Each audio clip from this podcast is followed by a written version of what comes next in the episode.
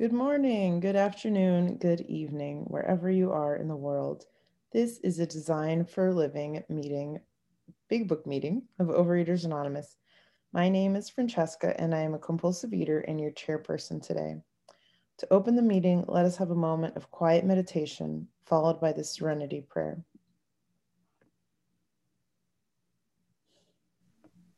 God, grant me the serenity to accept the things I cannot change, the courage to change the things I can, and the wisdom to know the difference.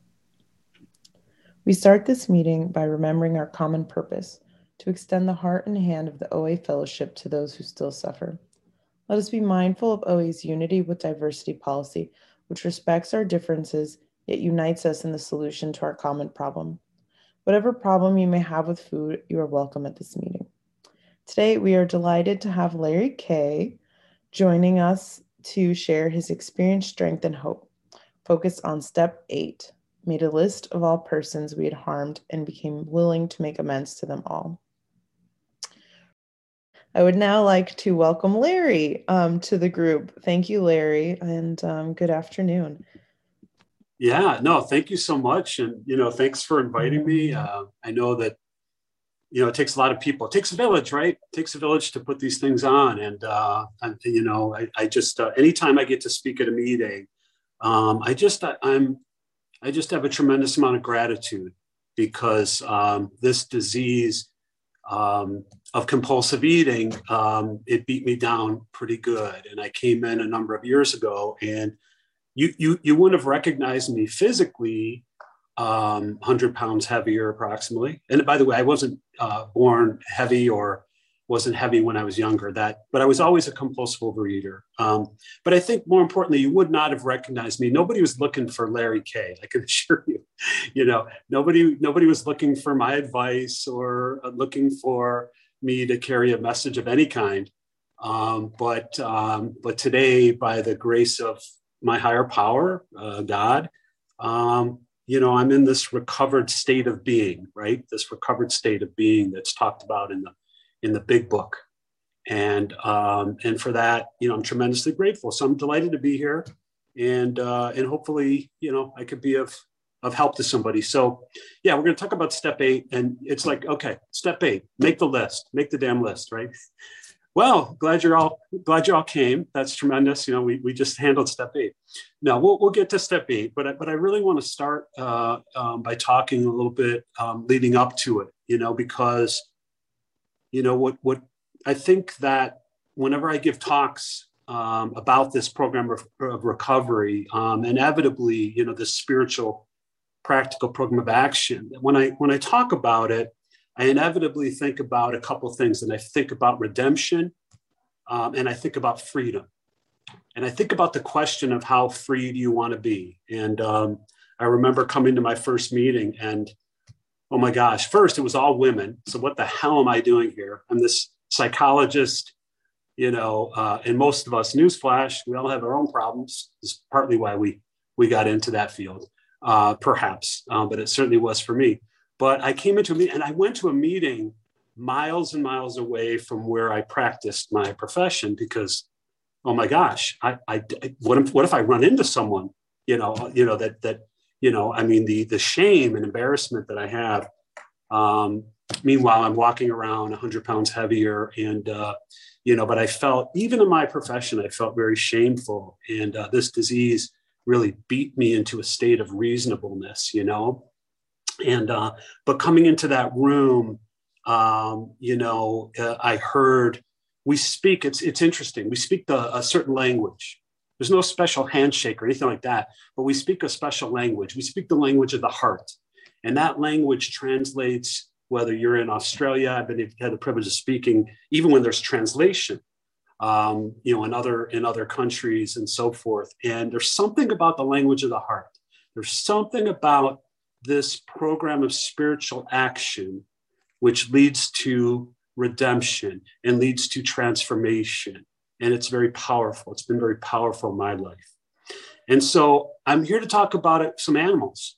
I'm here to talk about, I'm going to start by talking about um, baby elephants. You didn't think you'd come in here about baby elephants, but you're going to hear about baby elephants, and, and I'll tie it back. You know, I want to tell a story about uh, baby elephants and how they. I, by the way, I'm an animal lover, so when you hear this story, please know Larry's an animal lover. I have dogs and I have this, but but this story this story is intended to kind of get a point across because it really describes me. Maybe you'll you'll it'll resonate with you. The story of baby elephants, how they were trained in the circus. Now we don't see circuses as much anymore, but you know, when I was a kid, you still see them. But you know, when they, they take a baby elephant when it's just born, it's small in comparison, right? And they uh, they tie a rope and they place it around its neck, a heavy rope, and then they attach that rope to a very sturdy, kind of secure pole. And obviously, the baby elephant does what baby elephants do. They naturally try to, you know, push and pull and, and get away. And um, and and uh, they try to, to walk away and they're stopped by the rope, right? And they push and pull and they twist and they turn, you know, and they do all these things and you know enough to break free of their shackles, but to no avail. So so guess what? You know, over time, what happens is is they learn that they're they're not. It's futile. They're they're not going to be able to get away, right? And so they guess what? They stop resisting, and they just eventually stay where they are. And then the next time again, the next day, the next week, they're still uh, tied up, and they may try to get get away again, but you know soon they soon enough they figure out it's it's it's just not possible and they settle down and they stay where they are, you know. And, you know, it's interesting because this is repeated over and over again. And eventually, merely placing a rope over their neck, however small, however tiny, you know, is enough to, to keep them uh, right where they are. And that's why in captivity, you can walk by a circus back when we had that sort of thing, right? And you can see giant elephants elephants that are st- you know standing very passively. They're many tons. They're three and four and six tons at this point. And there's a little tiny rope around their neck. It's not secured to anything. Maybe a, a small handler is holding that that rope and you know it's it's and the rope itself is enough to keep that four or five ton elephant in place if only they knew how powerful they were you know no rope, no secure pole is going to contain them, right? And are we not like, am I not like that trained animal? Am I not in a self imposed uh, prison of my addiction? Have some of us not given up hope, you know, that even in the rooms of Overeaters Anonymous, that we are, you know, this isn't going to work for us? It's as though we are shackled to this disease, right, of compulsive eating. Maybe you're anorexic, bulimic, uh, of that variety of binge eater. Maybe you're, maybe you're, uh, you know, um, have a low physical bottom and you're three and four and five and 600 pounds. We, we come in all different shapes and sizes. We share a common illness. But the point is, is that have some of us maybe not given up, you know, in the rooms of Overeaters Anonymous? I think we have. Are we not often waiting? I know I was. Are we not often waiting for a rescue you know, and, and ensure that the best we could do is remain tethered to this disease and just keep coming to meetings and never really do anything and certainly never put the food down entirely before we embark on this practical program of action found in the steps are we not just like that that tethered elephant but tethered to our disease and we just stay put and we just look for kind of a pixie dust sort of recovery hoping that I can get a little bit of what you have, you know, just by hanging out with you. Of course, I was just scared to, to do anything. And, you know, having hope is tremendously important. It's really, really important.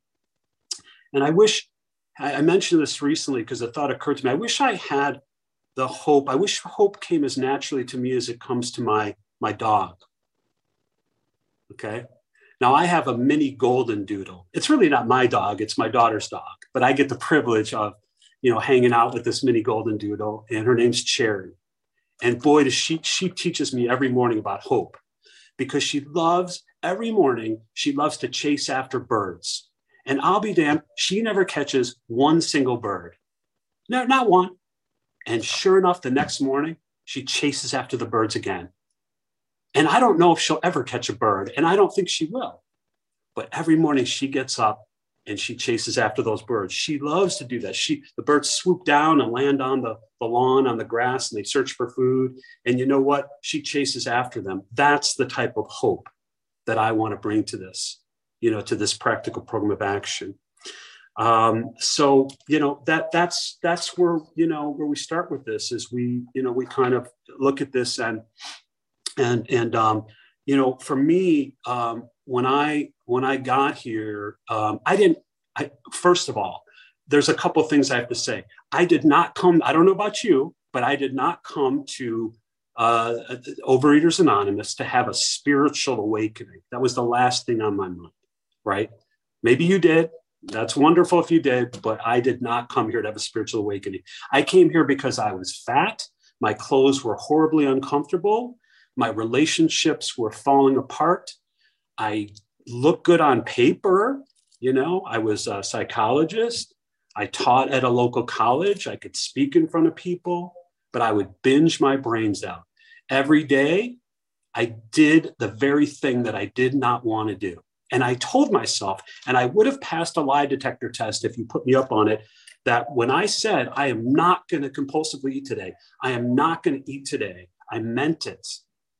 And I believed it. But every day, even in Overeaters Anonymous, I could not do the very thing that I wanted to do, you know, and and there was a fear. You know, what is it about the fears that are that so thoroughly paralyze us, you know? And you know, that we're not enough. And and yet I've heard it said that, you know, our deepest fear is not that we're in, inadequate, no, our, our deepest fear is that with the help of a higher power, we're powerful beyond measure with the help of that higher power, in alignment with that higher power. That's my deepest fear. That with that higher power, I'm powerful beyond measure. And it's not, it, it's our light, not our darkness, that most frightens me. You know, it's the things that come to light that frightens me, not the darkness. So we ask ourselves, you know, and, and, and I did, I did a lot of soul searching, you know, who am I to be thin? who am I to stop, you know, for someone who's bulimic, anorexic, who am I to stop harming myself through anorexic, bulimic behaviors? You know, who am I to be peaceful and serene in the midst of calamity like COVID and sickness and illness and hurt and breakups and all sorts of things? Who am I to be happy, peaceful, serene in the midst of all that?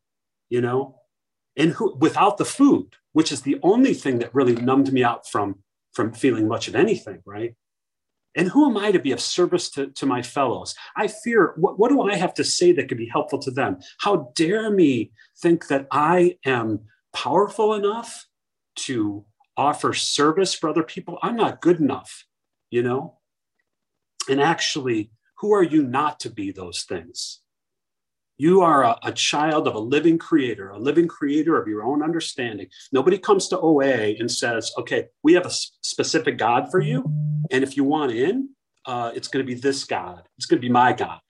No, or my atheists, you're welcome here.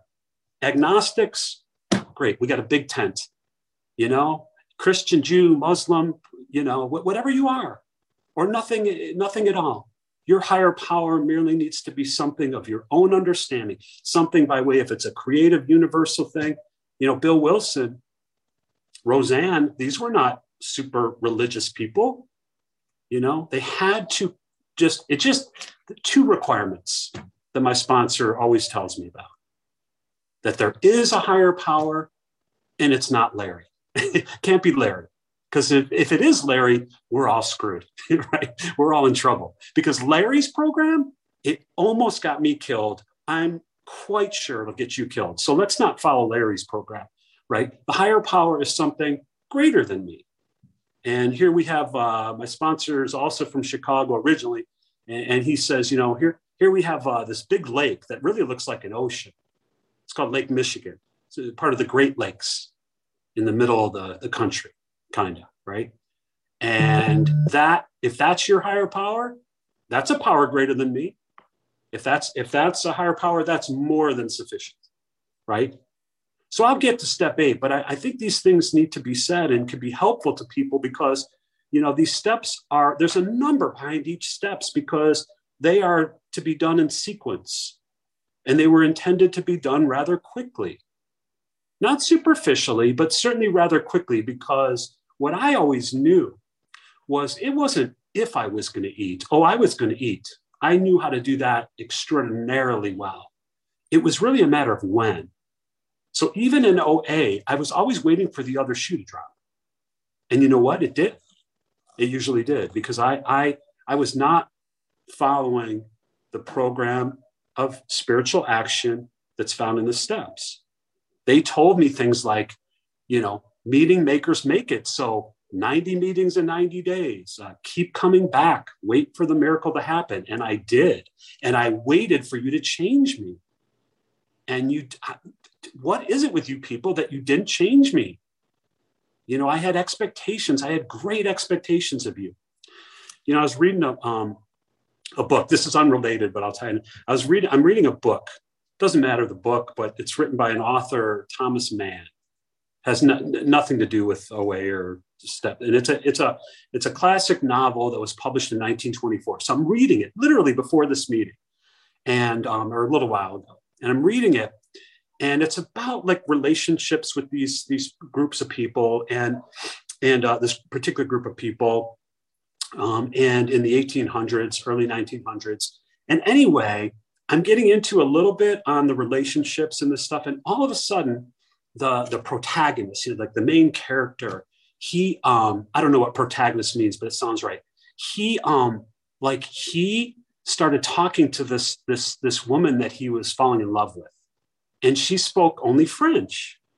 So I was waiting for finally they're having a conversation. And then in the book, at that point, as they're talking, he speaks a little French. Holy crap, it's all in French. It's written all in French. I don't understand a word of French. You know, for pages, like about seven or eight pages, I'm flipping through and I'm like, it's in French. I have to just keep moving on. I, I don't read any of that. You know, I don't understand it and but then it gets to where it goes back in english. And you know so it reminded me that this stuff i don't care. Now the big book these actions these instructions this instruction manual that got me well keeps me well right? It can be translated. It's been translated in many languages. But again back to the language of the heart. You, we'll talk about step eight. You want to learn about step eight?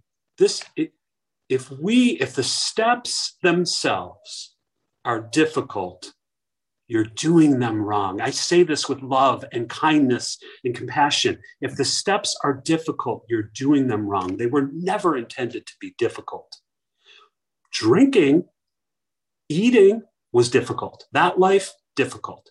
These steps were not intended to be difficult the process by which we move through the steps were not intended to be difficult. If we make it difficult, we're doing it wrong. That's why we can do it quickly for a lifetime. We, could, we need to cross the bridge to freedom.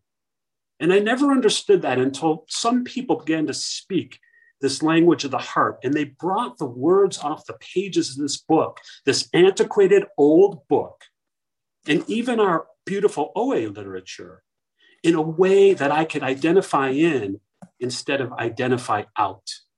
And in a way, they brought it to life for me, you know, in a way that it made sense to me and it wasn't boring, you know, and they were passionate about it, but they weren't evangelistic. They weren't like hitting me over this big noggin of mine with a big book, like slamming it over my head, right? They weren't doing that. What they were doing was they were just, I could identify in with them. And I saw that there was a sequence to doing these steps. And I saw that I would have to have a change. And they told me, though, the good thing is, Larry, only one thing needed to change. Oh, thank God. Only one thing? What's that? Everything. Everything needed to change. All your ideas, emotions, and attitudes, which once dominated you, when you work through these steps, they will be replaced with new ideas, emotions, and attitudes. And you will be dominated by these new ideas, emotions, and attitudes. And, and, and ideas and, and attitudes. And, and when you are, You will begin to do esteemable things. You will have the capability of doing esteemable things. People with right sized self esteem, they're not too big for the britches. You know, I, I, remember the Larry that had a case of the big shotism. Don't you know? Like, like I, I, I when I tell you that, I had greater ambitions in life than to become someone, you know, known a little bit in in a group called Overeaters Anonymous. Really, like that was I had other ambitions, right? You know, but but here I am, you know, and and and so there's a humility. There is a there is when you see people you can see it in their eyes. You could hear it. It's not just the thinnest person in the room is the healthiest. We know that's not true right? Or the heaviest person in the room um, is not healthy. We know that's not necessarily true. We're all on a certain trajectory. This program this spiritual transformation bill wilson used a lot of different words to describe the same thing. He used spiritual awakening eh, it's a little too close to God for me. Eh, I think I'll head for Z Hills. You know, I'm not going to hang out for that. Um, but then he used personality change. Okay, I can go with that. Personality change. How about psychic change? Uh, transformation. He used many words to describe the same thing change, phenomena, something unexplained. We have a change. I don't know what God is. How that, that, that is so above my pay grade. That is so above my IQ. I haven't a clue. But I do choose to believe, and I have seen, experienced personally how my life has changed. It's not like, you know, we work through the steps and then all of a sudden everything around me is good. And it's like I, I hear trumpets and I see angels. No, that is not. You should see this place. It's a mess right? I live a life. I have challenges. I have, I've, had, I've had, you know, relationship breakups just like you. I've had financial insecurity just like you. I've had resentments. I there isn't a day that goes by that I don't have uh, someone doesn't step on my toes, and then I want to retaliate. You know why? Because I will never rise above the level of a human being. I will never rise above the level of a human being. So th- this recovered state is not nirvana, right? It's not like, but when, when it's simplified in a way that we can understand that for me, being recovered does not mean cured. I'm cured of nothing. But being in a recovered state of being means that I, the obsession to want the foods that were killing me has been lifted. That's it. It doesn't mean that I'm, you know, that I'm that I'm walking on water or that I'm not susceptible to life. My mother had breast cancer after she was 80. I thought I was recovered. Well, how does that happen? I thought I did the eighth step and the ninth step. That shouldn't happen. Bad, bad stuff shouldn't happen to good people like Larry. Baloney. And then I started eating baloney, right? So, you know, we can't the, the, the point is is that we're not wrapped in some sort of bubble wrap. We have a way of life when we complete this process. Someone gave me the shorthand for the steps the sequencing of the steps why they're in order that was very helpful to me. I'm going to give it to you. Super complex. It's like calculus. Not really. They said steps one two and three get you right with god. Steps one two and three get you right with god. Steps four through seven get you right with yourself Steps four through seven are intended to get you right with yourself. Steps eight and nine get you right with others. Eight, nine get you right with others. And then 10, 11, and 12 keep you right with God, with yourself, and with others. 10, 11, and 12 allow you to, to, to, to enhance and expand your relationship with the higher power of your own understanding. So you stay right with this higher power with yourself and with others. The steps are not nirvana, not, you know, a special, special place, but I, I am, you know, if you find someone who's in this recovered state, they continue. They carry a message. When asked to serve, they serve. They want to. And then what they do is they don't eat or vomit, excuse me if you're eating, uh, or vomit or, or any of those behaviors, and they don't do those things happily, peacefully, right? Now, in OA, my first, it's years ago, but my first few years, I would say if someone, I didn't hear many people saying this because I, I continue to eat, but, and then I would lie to my sponsors, plural sponsors. Um, I was really sponsoring myself in many ways. Um, they told me to take what I want and leave the rest. And so I'm a smart guy. I have a PhD in psychology. I'm going to leave most of it. I'm going to rewrite the big book. You know, I'm going to rewrite this thing and, and just because, you know, I, I, I, have better ideas. Oh my gosh. So, so the thing is, is uh, I took what I want and I left most of it. Uh, what did I leave? Uh, any of the stuff that was challenging for me, uh, like like being like you know secrets. You know, there, there were they, they told me my sponsor told me there were four impediments to a relationship with the higher power, or in our way of talking, four impediments, barriers to having a, a, an effective spiritual transformation, four barriers. A secret we will not tell, right? A secret we will not tell. In no particular order, I'm just going to give you the four.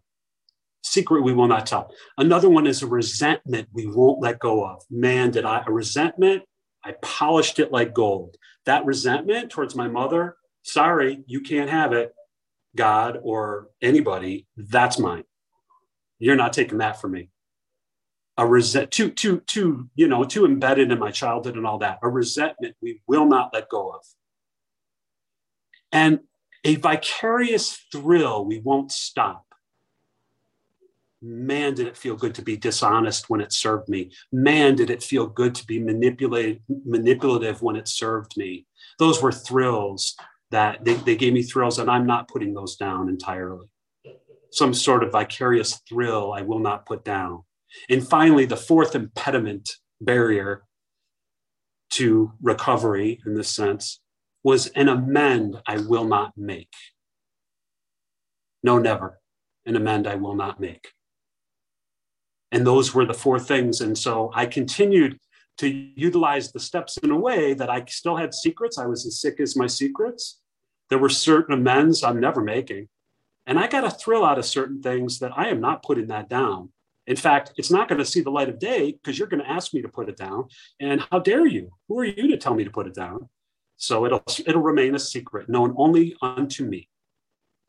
And then amends, you know, as I said, I wouldn't make, and, and on and on. And I and I wondered, wait a minute, I'm working the steps. Hello, I'm working these steps.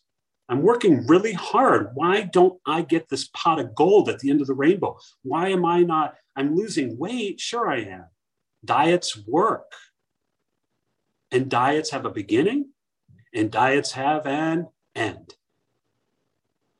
If I am still owned by the disease and I'm throwing up and I'm putting a, you know, a, a you know, a spoon down my throat uh, and taking laxatives and just any variety of things that we we compulsive readers may do or restricting. Um, I might stop doing that. The monkey is off my back. I stopped doing it. But you know what? The circus is still in town, right? The monkey's off my back. I, I'm abstinent, but the circus is still in town because I haven't I haven't completed this process. And I or I did complete the process. I've begun to have a change, and then I said, uh, "I've graduated, man. I'm done. It's graduation time. Come on to my graduation. Uh, it's over there at the Dunkin' Donuts or the McDonald's or the you know come come join me in the in the drive-through line. That's where my graduation will be held. You know, pounding on the dashboard. How did I get here again? Do you know how many people I talk to that they're like, I, I don't know how I got here again. I had a spiritual awakening. I had sobriety. I had abstinence for one and two and seven and 10 years. I don't know what happened. And they fail to enlarge and enhance their spiritual uh, their spiritual life through service and self-sacrifice for others. They stop doing step 10 they stop doing step 11 they don't have a they i feel inadequate and shameful to carry a message in step 12 you know and they stop doing it and then they wonder the big book warned me what would happen if i rested on my laurels And I thought all the while, this is kind of like, uh, you know, it's no offense to you know to Oprah or anybody like that, but I'll just you know because I, I I respect and admire. Oh my God, you know. But and maybe she's one of us. I don't know. Maybe not. It's none of my business. But I'm using this. I could use many people in history that we know, famous people that might be, you know, might quack like a duck, might walk like a duck, might just be a duck. I don't know. But you know, the thing about it is, is, is diets are tremendous if you're normal I'm not normal. How am I not normal other than I'm a little wacky? I'm not normal because I have both an allergy of the body, which is an abnormal physical reaction to my alcoholic food substance. Right? That's a problem. And I'll use this as an example. It's important before we get to step eight. It's important, and we're good on time. So who knows? Hopefully, when people are dropping off, like you know, like flies here. But but but anyway, um, but here, here's the thing. If I don't understand and accept who I am, that I have this abnormal physical reaction to my alcoholic food substance, that's problematic. And here's here's the way I would describe it. Maybe you've heard this before. Maybe this is the first time you've been in OA for years and you've never heard it said like this. When I ingest any of my alcoholic food substance, my desire for more does not become satisfied as it would with a normal person at some reasonable point. No, my desire for more becomes magnified. My desire for more, when I ingest my alcoholic food substance, my desire for more becomes intensified. My desire for more becomes amplified. It becomes magnified. And that is, and that happens on a physical level. It's an, in other words, it's an abnormal, you know, maybe one out of 10 people in the world have that. So, thus, it is abnormal, right? When I ingest those substances, it triggers a phenomenon of craving. And my, you know, my daughter, she can eat anything. And, and I'm not, you know, she's not like super thin, but she can eat anything. And I've watched her since she was a little girl. You know how us compulsive readers, we, we, we can watch other people. We notice how they eat especially now that we're not, you know, we're trying our best not to eat, right? And so we want, and but I one thing I noticed about Beth is she would eat some, something that for you and me might be like an al- alcoholic food substance, right? Like think about uh, a savory, you know, dessert item or you know something salty, savory, crunchy, and within a reasonable period of time, she eats that. She can eat ravenously. I don't know what that word means, but you know, like she really eats fast and really enjoys that, right? And she can eat that way. But then at some point, she's crazy because she becomes disinterested in the food. And she she becomes disinterested in it. It's as if it's not there. And you and I are looking at her and we're like, what? Don't you see the Doritos? Don't you see the chips? Like we're thinking, can I have that? Like, don't you see that food? She and she's, you know, Beth, she she never uh once she has a reasonable amount, whatever that is. She might overindulge a little bit, but she becomes disinterested. I never became disinterested. If I was with you, I've been on dates before. I know it's amazing that I've even been on a date, but I've been on dates before where like the celebrity in the room is the is the food. that is the celebrity in the room. I might have a conversation. I might be pretending. I'm talking when the disease owned me. It doesn't anymore. But but I would, you know, and and I would go on these dates, and you know, on occasion, you know, uh, and and and I would see the salty, savory, crunchy things, and the you know all that stuff, and it would start talking to me. But I would eat like a gentleman, and then I'll eat the way an alcoholic eats, right? When I leave later that night when I could go back to my home, pull the shades down, and get out my, my, my foods. Then I'll eat the way I want to. So it wasn't like every time I couldn't eat like a gentleman. I could, but I jonesed for it. I had, you know, I really, those cravings were always there. Okay, so we have that abnormal physical reaction, but that's not the biggest problem. The bigger, far more insidious problem is what we call, and they talk about in the doctor's opinion, the twist of the mind or the obsession. The obsession of the mind And why is that more insidious? Because even when I'm not eating my food, like let's say we go on a diet and we we cut out all the alcoholic food stuff, and maybe we begin to lose weight, we feel good about it. It's not in our system. The obsession mm-hmm. says at some point, I don't care if it's a day, a month, a, two months later, we will get a notion, we'll get a bright idea. And about the best idea we had all day was to go out and pick up our alcoholic food substance again, thus triggering the allergy of the body again. And this cycle is repeated over and over and over again. And the big book tells me unless a person can have an entire psychic change, spiritual awakening, right? As the result of the steps, there is very little hope of his or her recovery. You know, and and and I'll use another, let's take another example. Another example would be my daughter has a peanut allergy. And she's had a peanut allergy since she was one years old. We noticed that she's got a peanut allergy and it's deadly. And as she's grown up, you know, and she's grown now, but she's had like an EpiPen, you know, epinephrine, and it, and and the physical uh, consequences of that abnormal physical reaction for someone with a food allergy like that is throat constriction. Her throat closes up to the size of a pinhole, and she will die unless treated with epinephrine. And so she, at this point, carries. We used to carry it around, but she carries an EpiPen. She has a. Most of us don't have a peanut allergy. I'll bet if we asked on the line, maybe if there's you know 50 people on the line maybe one person might have that maybe two in other words it's abnormal it's not part of the norm most of us don't have that except here's the thing beth only has one component of two she doesn't have the twist of the mind the obsession and so she goes gets treated if she's accidentally exposed her throat opens up and she goes, wow, you know, imagine she goes to the doctor in the emergency room. Wow, doc, I, I really hate this almost dying thing. like, like what, what, what do you recommend? And the doctor says, well, Beth, um, just don't eat peanuts. Now, here's the crazy thing. She doesn't ever. She never eats peanuts.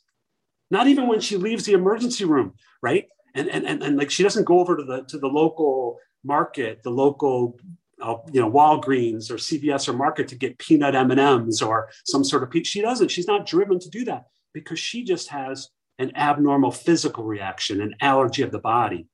If she did have an obsession, she would have to go to Peanuts Anonymous to work the 12 steps, right? So that she can have a spiritual awakening, so she can be peaceful and serene and not be driven to get the very thing that was killing her.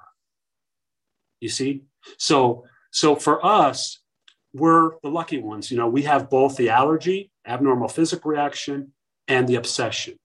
If we don't understand that, we will never be motivated to work the steps as the steps were intended to be worked, which is kind of like your hair's on fire. Quickly, yes, thoroughly, but you'll have a lifetime to work them.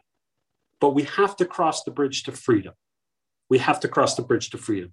So now I'm going to cover step eight, right? I said some things. Eight, I'll talk a little bit about eight. Step eight made a list of all persons we had harmed and became willing to make amends to them all, right? Made a list of all persons we had harmed, comma, and became willing to make amends to them all. You know, there's a there's an instruction in the big book on on uh, on step eight that I swear you snuck in my book when I wasn't looking. Like I, I didn't see it. The first thousand times I read it, I didn't see it then. You, you, you must have put it in my book on page, let's go to page 76 if you happen to have your book. If not, no, no worries, I'll read it because you snuck it in my book. And if you go down to the third paragraph on page 76, notice also on page 76, you know, we've completed our inventory in four right? Our resentments, our fears, our sex conduct, all that stuff. We've given it all away in step five. And then notice on page 76, we have step six, seven, eight, and the beginning of nine. You wonder how quickly we're intended to work the steps? Look at the early AAs from Bill, Dr. Bob, Bill Dotson. Look at where Rozanne went later, she got back to the core basics of AA as she got back into the food. The very woman that I owe so much to that started OA got back into the food. And she got back to this spiritual program of action for herself to have a spiritual awakening. She began to work the steps quickly, you know, and look at how quickly they work the steps. And now some people say, What step are you on? I don't know. I'm, I'm on step three. Why are you, how long you been? I've been in a year. Why are you still on step three? I don't know. My sponsor told me I, I, I, I have, I'm not ready. Really? Your sponsor's in charge? Now that's an abuse of power. the time to move on to the step is when you completed the preceding one. That's how it was designed, you know? And yet we take time and we don't understand this program of action. And thus we don't have an, an, an effective, sustainable spiritual awakening. You know, it's available to everyone. So with step eight, third paragraph down, uh, with step eight, it says, now we need more action, which without which we find that faith without works is dead. Let's look at steps eight and nine. So they kind of put them together, steps eight and nine. We have a list of all persons we have harmed and to whom we are willing to make amends. We made it when we took inventory. We subjected ourselves to a drastic self appraisal. Now we go out to our fellows and repair the damage done in the past. We attempt to sweep away the debris which has accumulated out of our effort to live on self will and run the show ourselves, right? Now, here's the part that you snuck in my book. If we, it's an instruction for step eight. If we haven't the will to do this, we ask until it comes. We ask until it comes. Who are you asking, Larry? Uh, this one, no, you're asking your higher power until it comes, right? Remember, it says, this is critical. Remember, it was agreed at the beginning, and in italics, we would go to any lengths for victory over alcohol. We would go to any lengths for freedom over these the food. We would go to any lengths for to become untethered from vomiting and laxatives and restrictive eating and other self-harming behaviors. We go to any lengths, is what we agree to. Willingness is the principle that underlies this step. And so it give it gives me that. And you know, now it says again, if we haven't the will to do this, we ask until it comes. God, higher power, whatever, you know, I I, I pray for the willingness. We continue to ask we can move on to step nine, but we continue to ask. We don't have to stay stuck there. But if we haven't the will to make amends, to become entirely willing um, to make amends, we ask until it comes. Ask the higher power of your own understanding. And we continue to do that. Now, I don't know about you, but there were people on my harms list that probably did more harm to me than I did to them. You know, and I didn't feel like I could make amends to them. And I didn't want to, my mom being one of them, for example, because in some ways she didn't protect me as a child. She was uh, addicted to amphetamines. They called it diet drugs back in the day. Now, you'd love my mother. She's a wonderful, beautiful grandmother. She's in her 80s, nice woman, smart, all the good stuff. But let me tell you, back when she was in her 20s and 30s and all that, she was addicted to amphetamines. Now, we had the cleanest house in the neighborhood. Okay. However, um, you know, she was a bit psychotic at times and she didn't protect me and there was some neglect and there was some, you know, she could be somewhat psychotic at times back then. She's not that way now. We have a beautiful relationship. Okay, but back then she was. And when I made this list, you know, I felt she, this woman did more harm to me than I had done to her. And, you know, I told my sponsor this, and, and my, my sponsor said, okay, well, here's what I want you to do take that list in step eight here, made a list, and divide it into four columns. The first column we'll call right now, right? Amends that you'd make right now. The second column, for the purposes of step eight, we'll call later. I'm not quite ready, but later. Yeah, I'm, I'm almost there later. The, the third column we'll call maybe. Not quite sure. And then the last column is not a freaking chance or never, right? I'm never making amends to that son of a bitch. No way, right? Now, he said, now, now that you have that list, that's all good. And you know, continue to pray for the willingness, like the the the, the instructions gives you. Now that you now go out and make the amends and start with those that you love. Maybe they'll, you know, maybe they'll be right nows and you, you can go ahead and make amends to them. And, you know, those that you know you're going to do it sooner or later, um, but you're not terribly excited about it, well, you put them under the later column. And those that you're not sure about, I, I don't know if I need to make amends to these people or not, put them under the maybe column, the third column, maybe. And those where there's not a chance in hell I'm making amends to this guy or this woman, put them under the never list. So again, you have right now, you have later, maybe, never, right? And he says, you know, and and and now then he told me to start making those amends. Make the amends to the right nows. He says, when, when you're through with that list of the right nows, there's a funny thing that happened to me, he told me. He said, you know, when you're through making the amends to the right nows, you know, you, you, you'll probably be ready to make amends to the to the uh, laters. He says, and, and, and when you're through with the laters, you might just find by by immersing yourself in this process that you, that some of those maybes moved over to the laters or the right nows. And he was right. And when you get done, you know, with the laters list, you, you move on to the maybes, like you said, and then, you know, and then, uh, and then from there, some of those nevers became maybes or laters or even right nows for me. And he said, and if they didn't, we'll move on. We'll move on to, you know, step 10. When you complete nine, the promises will begin to unfold. And you just be prepared. Continue to pray for the willingness, just as it said you should. It gave specific instructions. And then you might find a year from now at some point that if you ask for the willingness, it may just come. And you know he was right. He was absolutely right. That is precisely what happened to me. And uh, so step eight was this list. I had the list for my inventory, and you know, and it was it was beautiful. I mean, it was beautiful to to. And I'll, I'll close with this because we're wrapping up here in just a bit. Step eight is a simple step. They're simple, right? Simple but not easy. A price had to be paid. It is simple though. It's not calculus. I want to talk about being, I want to wrap up with being in the arena of program, being in the arena.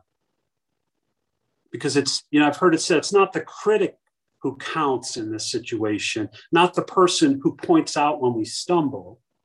See, the credit belongs to the man or woman who is actually in the arena by the grace of their higher power, I would, I would suggest to you.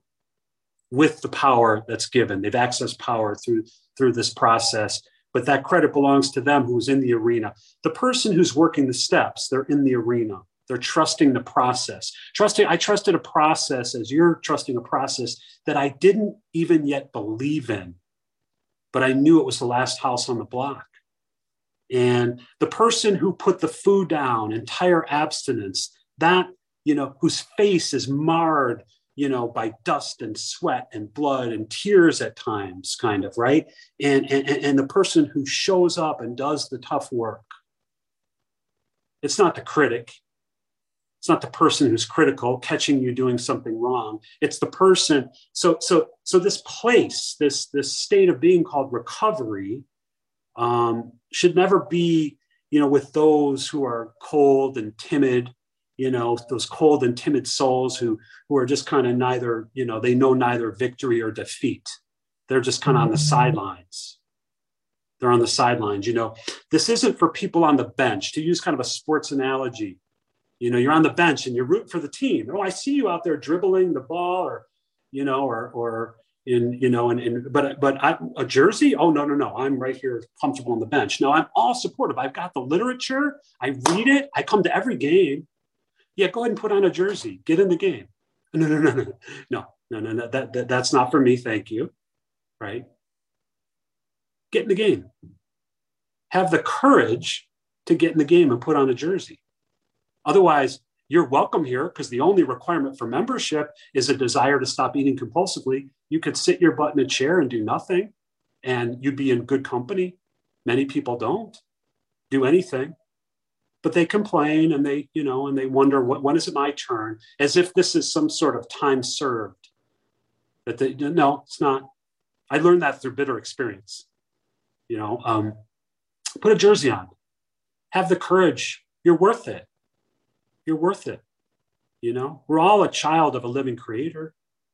So that's my final message. I've, I've talked enough. And um, I guess with that, thank you again for the opportunity. And with that, I pass.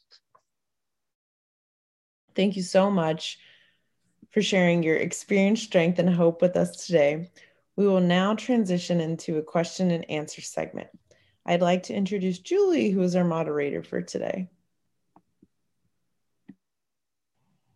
Thank you, Francesca, and, and thank you, Larry. My name is Julie, and I'm a compulsive overeater and your moderator for today. Please continue to send questions um, in the chat directly to me, and, and we'll get through as many as, as we can today. Our first question, actually, it's a request. If um, Larry, would you please repeat the four impediments to recovery slowly? So we could, someone was very riveted and they uh, you know, put down their pens so they can clearly listen, but they would like to write them down. Sure. Yeah, I'm happy to do that. So the, the impediments to recovery, the impediments to a relationship with the higher power that, that is recovery through these steps. The first one is uh, a resentment we will not let go of. Resentment we won't let go of. Oh, so I think someone's posting it. Thanks, Joanne. A secret we will not tell, so if you go into the chat, it'll be there. Thank you. See, it takes a village. A secret we will not tell, a vicarious thrill we will not stop, and an amend we will not make. So Joanne is being kind enough to put it in the chat. So I'll, I'll repeat it again. If you don't have access to the chat, you should be able to get it in there. Take a screenshot of it, or do you want me to say it again, or um, is that good in the chat there? Yes, that's good. Thank you. And thanks, Joe. The next question is Would you please talk a bit more about um, how to open the willingness to make amends? You know, if you're feeling any resistance or trepidation, but how, how to become willing to make amends? Yeah, I've heard, you know, I've heard my sponsor says, I don't know if I agree entirely, but he says, you know, willingness is overrated. He's kind of a black and white sort of cut and dry willingness is overrated. We're either you know i'm either picking up the book or i'm not. I put down the food or i don't. You know now this guy was 700 pounds so I, I, I pay homage to those that have that have worked this program that know a bottom that i never knew. Okay so i, I take what he says very seriously because he's he got it through his bitter experience. He says willingness is overrated. Now i'm a much more i'm much more kind than him. You know so not really but so so what i would say is you know i continue there are things that you know i'm just i'm not willing i'm not willing yet. There, there have been things and i continue to pray for the willingness right? And um and this program is about uncovering discovering and discarding that which is not serving us or a higher power or our fellows anymore. Uncovering discovering and discarding so, why I mention that is because when I have an issue with willingness, the most counterintuitive thing works for me, which is because when I'm when I'm feeling frustrated with not being willing to do something, I'm doing something that I do not want to do, or I'm not doing something that I absolutely know I should be doing. I do the most counterintuitive thing, which is I go help somebody and and and I, I get out of the self-absorption. You know I, we become so self-absorbed. I always want to talk about me and my job and my boss and my children or child and my me my and, and and i have this wonderful committee of me myself and i and i can't stop thinking about this committee that i meet with every day all day long and the monkey chatter in my head. The circus is in town right and and then you know i feel shameful that i should be willing. I should be ready to be willing. You know that's where i think the willingness being overrated thing maybe is good is just you know if, if you're not going to do it don't do it you know? Move on and try to help someone. Um, try to implement these steps to the best of your ability. I have found great serenity in knowing that there's a timing and a rhythm to this for each of us. I did not have a white light spiritual transformation and unfolding of this thing. For me, it wasn't a flip the switch thing. It was more kind of like a dimmer switch. My dimmer switch comes up, and every so often it comes down a little bit, then it goes up a little bit. So I would try not to get so caught up in that, immersed in yourself in that, and just move, move on, take the next right action, you know, keep continue to pray to the higher power of your own understanding for that willingness. I hope that helps in some way. Thank you, Larry. Uh, the next question is how do how do I know when there's a harm done in step eight? Um, you know, if, if I feel responsible for everything, how do I know what my part is in the harm done? Okay. Well, well, you know, in following these instructions, and I, sometimes examples help here. So I'll use my mother. I was victimized as a child. There are people on this line, perhaps, that have been, they've gone, they've, they've been raped. They have been abused as children. They've been molested. They've been, you know, I'm, I'm one of those people, you know, that had traumatic, traumatic stuff. I was truly victimized, you know, and so for me, you know, um, when I began to, for example, using my mother, which was one of the greatest resentments, um, I think I had to move away and I needed good sponsorship.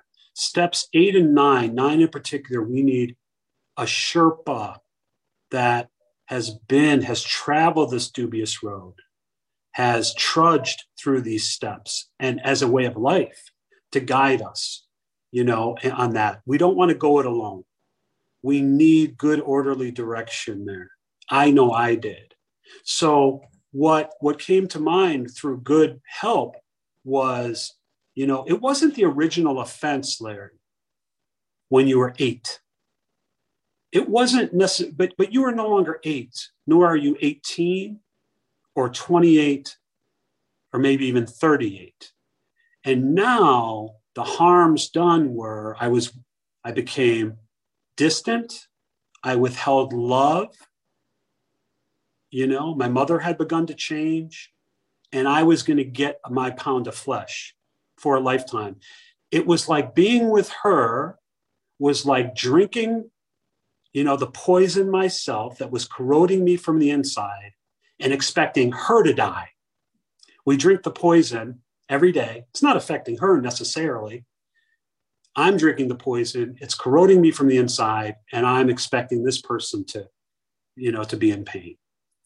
And as soon as I began to understand that I, I, the harms that I had done were not from the original offense necessarily, um, but it was what I had become and the way that I became emotionally distant to not only her, but to other people, you know, and I needed to be able to see that. I needed a Sherpa.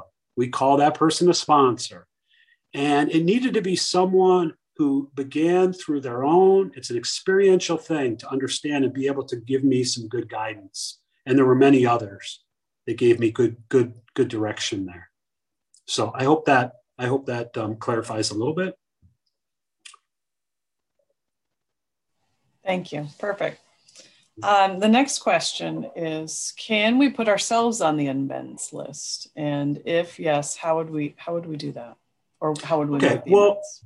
you know, the, the big book doesn't um, doesn't give instructions to put yourself on the list. However, uh, I get it when people are like, oh my God, I hate myself. I have such self-loathing about myself that I am, you know, my biggest resentment. Okay. And and and I understand that, right? And so some people advocate for putting yourself on the list. I've heard someone recently at a meeting say, you should be number one on your list.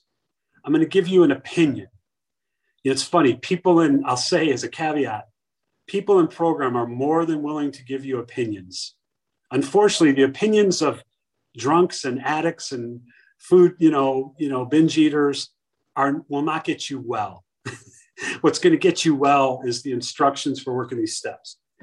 All that being said, here's a food addict that's going to give you his opinion. What occurred to me was they told me that my my problem was I have a problem and it's not food. My problem is Larry, right? My problem is selfishness and self-centeredness. And that even though I may have low self-esteem at times, that if I work these steps, that this higher power will bring me up where I need to be brought up and perhaps right size me and bring me down where I need to be down. I would be right sized, right? Through the implementation of these steps. So if you say, oh, I just, there's nothing, I just feel I'm just a horrible, I hate myself. There is no, it's just a, then okay, you know, you, you, but what strikes me, in my opinion, so the way I'm going to solve this problem of selfishness and self-centeredness, which is at the very root of my trouble, my spiritual malady, is I'm going to focus on myself.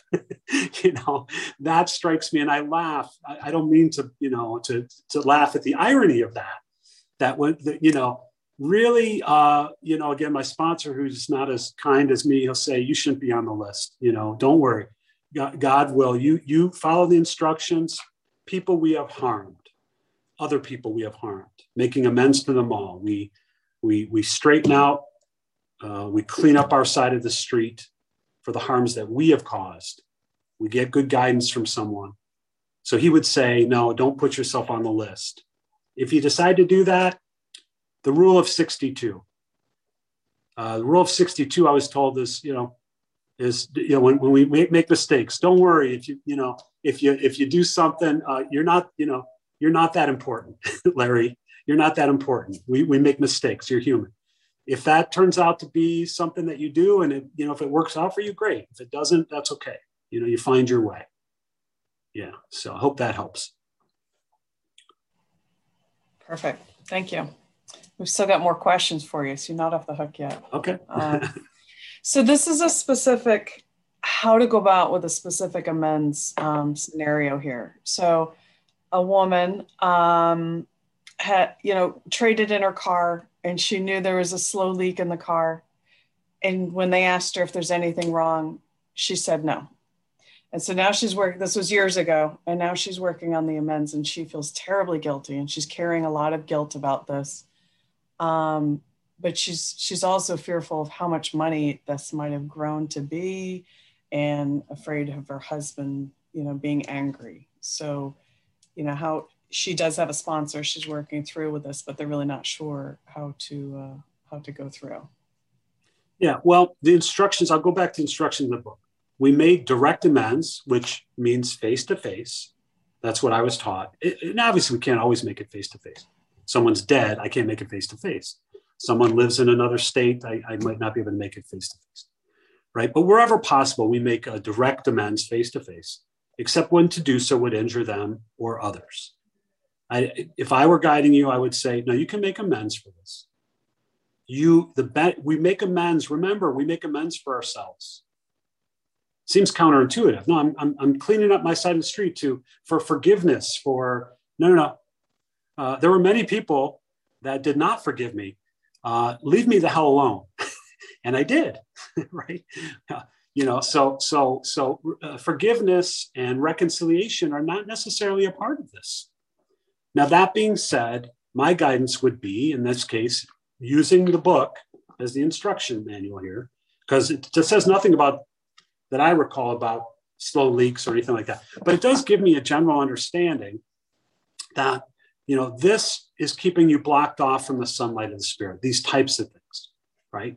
And so, because it is, someone else it might not as much, but for you it is. You feel guilty about it. You lied. Okay. Uh, we have a name for people like you that do that human being, right? That's our name for you. Uh, people do that. I've done that, right? And so, you know, what would be so terrible if we had the courage in the midst of the fear, the fear of your husband, the fear of, you know, what, what are they going to do and the cost? If you go there and, and, and just, you know, and maybe you practice it with this, you write it down as a letter first and you begin to practice a little bit and you say, you know, I'm in I'm in a process of change here. By the way, this was years ago. It's probably who knows if the business is there, if it's there, is it the same guy? Well, whatever it is, doesn't matter. Um, I stole money from a cash register at an age when I knew better. I, I made direct amends for that.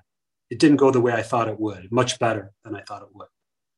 Um, and I, I'm glad I had guidance from a good sponsor. And so you go there and you say, you know, I'm in this process of change. I'm in a program of change. And one of the things is, is that we, you know, we kind of make a list of people we had harmed or entities that we've harmed. And we go and we go out to the best of our ability and clean up our side of the street. It's just one of the things. And so here I am. Would you would you make some time for me? I'll, I'll be brief, uh, just so I can. You'd be helping me. You'd be helping me if you'd allow me to do this. That's what I said to the owner of the liquor store I worked at at 23 years of age, where I stole money. Okay. And generally, they, they you know, if they say no, you can't, probably won't happen. They'll say, okay, sure. If it's a help to you, terrific. Thank you so much.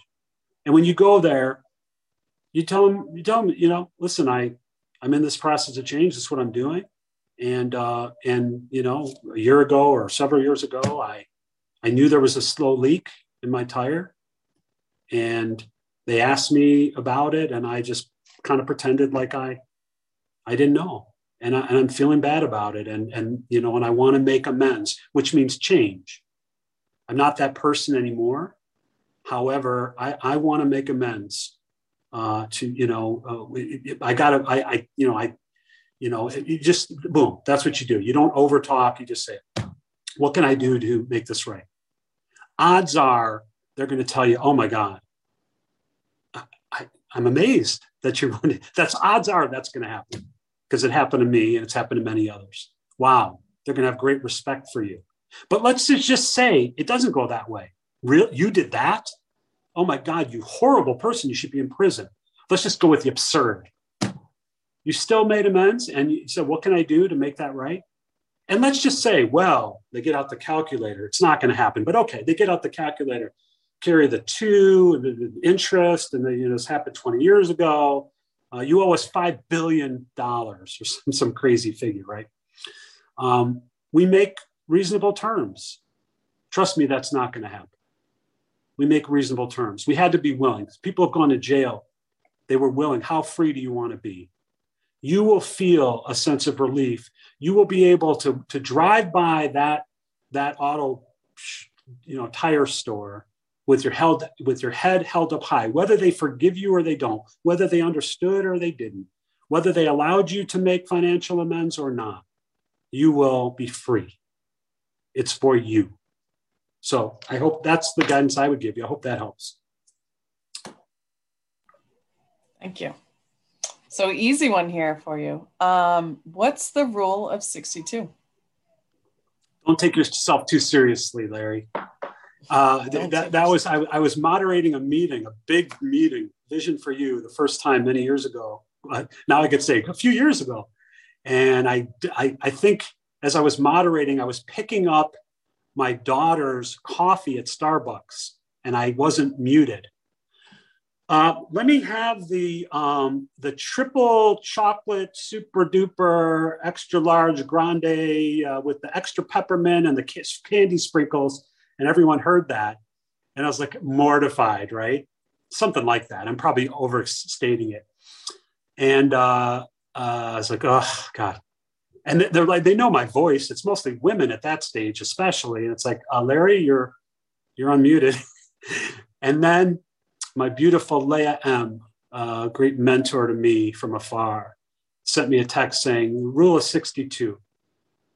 Don't don't take yourselves too seriously." you know, with with a nice smiley face. And since then, I I I passed that on to other people. So that's the rule 62. Got it. Thank you. Yep. Um, so another question, um, and we are, sorry, I'll, I will go ahead and um, it, it's it's getting near to the end of the question answer session. We have five minutes left. So um, I do have another question to put up there, but there is time if you would like to send me um, some more. But this next question um, what if I'm not willing to forgive the other person? Can I keep going with this with step nine? And what do you do to forgive people in your past? Okay. Um, so first off, the again, sticking to the instructions in this book, it tells me to pray for the willingness. It doesn't say pray for the willingness until it comes and stay in the quicksand of step eight. Do not dare pass go to nine. How dare you even think that? My, my book doesn't say that. I don't know if yours does. It doesn't say that at all. It's, it just says pray for the willingness. Move on to step nine. Start making the amends. The willingness will come, I have found, if we're open. I'm not the same man I was, but I'm not the same man I was a year ago, even though I've, I've, I've had the blessing of recovery for a number of years. I continue to change. The perceptive lens in which I see the world continues to change. God, the God of my understanding, the higher power of my understanding is not done with me, you know, and um, and I don't even I, the, the God of my misunderstanding is not done with me, whatever the heck this is, right? And so move on, move on. Yep. Uh, was there a second part that I missed on that? I can't remember. Um, no, that's excellent. Okay. Thank you. Um, so another question is, uh, many people tend to um, throw steps eight and nine together. Um, and so how do you separate step eight and step nine? Well, I just found the instructions of the book. You know, it, it, it says, let's move on to steps eight and nine, which means that this is, you know, from back in early AAs, they were, they called it making restitution for harms done. They didn't call it making amends, but we get the idea, right? in order to make restitution, we, we need to know who we're making restitution to, what person, what organization, what entity, you know, so we have a list, you know, so step eight, uh, my sponsor, I, th- I think it took about, and I'm not exaggerating, it took a grand total of about maybe four or five minutes. And we didn't belabor it. It's your list is in your, you know, people you'd harmed. Now, to someone who's now reevaluating, wait, I put them down. I, I, I listed in my last column on resentments, uh, you know, of, of people that I had done some harm, irrespective of whether they harmed me. I listed my character defects where I, you know, and, and not that I harmed everyone that I resented. That's not true. But but I listed those harms, and it should be easy to determine who you harmed. And if you're uncertain, the big book tells us, gives us the instruction, right? Which is to say, you know, keep moving forward. Uh, so eight is a very simple process. Nine takes a little bit more time, but there should be a time limit on nine because if you view step nine, keep in mind when you get to 10, 11, and 12, which for a lifetime is a way of life, a skill set in which really to work all the steps as a way of life. So it says continue, continue to take our personal inventory. And when we were wrong, promptly admit it. Continue, step 10. Sought through prayer and meditation to improve our, continue our conscious contact with God as we understood God, praying only for knowledge of his will for us and the power to carry that out. And then 12, yeah, there is the 12 step. It's not an 11 step program. Having had a change, having had a personality change, a spiritual awakening, as what? As the result of the steps we tried to carry the message to other compulsive readers and practice these principles in all our affairs. We're not a, we're not saints. So steps eight, nine kind of go together, but um, the list shouldn't take you long. You got it. You have it already written down in four. And even if you leave something out, you have 10, 11, and 12 that if something comes to mind over the course of the rest of your life, as it did for Bill, Dr. Bob, Rozanne, and many others, they didn't. You think that they're you know their their step eight and nine was perfect there is no perfect right this is this is a way of life for a lifetime so i hope that answers it a little bit thank you larry um, this is probably our last question. Uh, so, some people in program have suggested redoing all 12 steps on a regular basis, not just 10 through 12. What are your thoughts? Yeah, you know, I mean, absolutely. You know, some people, the, the, you know, the book doesn't say, you know, all it says is that we have, we, we, if we fail to enlarge our spiritual life through service and self sacrifice for others, we'll probably drink again, we'll probably eat again. We have to continue. But I know many people, including myself, that, you know, have been prompted to go through the steps. But here's a secret please don't tell anybody this secret. This is only for people that live in Australia and everyone else that's on the line. Every time I work the steps with someone else, I'm working them myself. Every time I'm teaching as this bozo, you know, just another person that, that, that was given this gift, this grace, um, I'm, I'm, I'm, I'm reiterating what's important to me in working these steps. But every time I take someone through the steps, I'm working them as well. So you really become where you have to teach it. I'm not saying on a broad scale, but you're working one on one with someone, you know, you're teaching it, and then it becomes part of you. You own it, it's yours, this way of life, this spiritual way of life. So, um, yeah, that makes sense if it does. Yeah, absolutely. Thank you, Larry. It is now 10 minutes to the hour and our Q&A time has come to an end. I will now hand the meeting back over to our chairperson, Francesca. Thank you, Francesca. Thank you, Julie. Thank you, Larry. Thank you, everyone, so much um, for your service and coming here today. A reminder that a Design for Living Big Book OA meeting is a daily meeting. We are based out of Melbourne, Australia, um, Monday through Friday, we start at 6:30 a.m. Melbourne, Australia, and um, Saturday and Sunday 7:30 a.m. Our next monthly speaker series will be held on August 8th, step 9. We hope to see you there. Please check out our website for more information www.ad4l.info. In closing, I would like to thank you for all your service uh, in coming here today. By following the 12 steps, attending meetings regularly, and using the OA tools, we are changing our lives. You'll find hope and encouragement in Overeaters Anonymous. To the newcomer, we suggest attending at least six different meetings to learn the many ways OA can help you.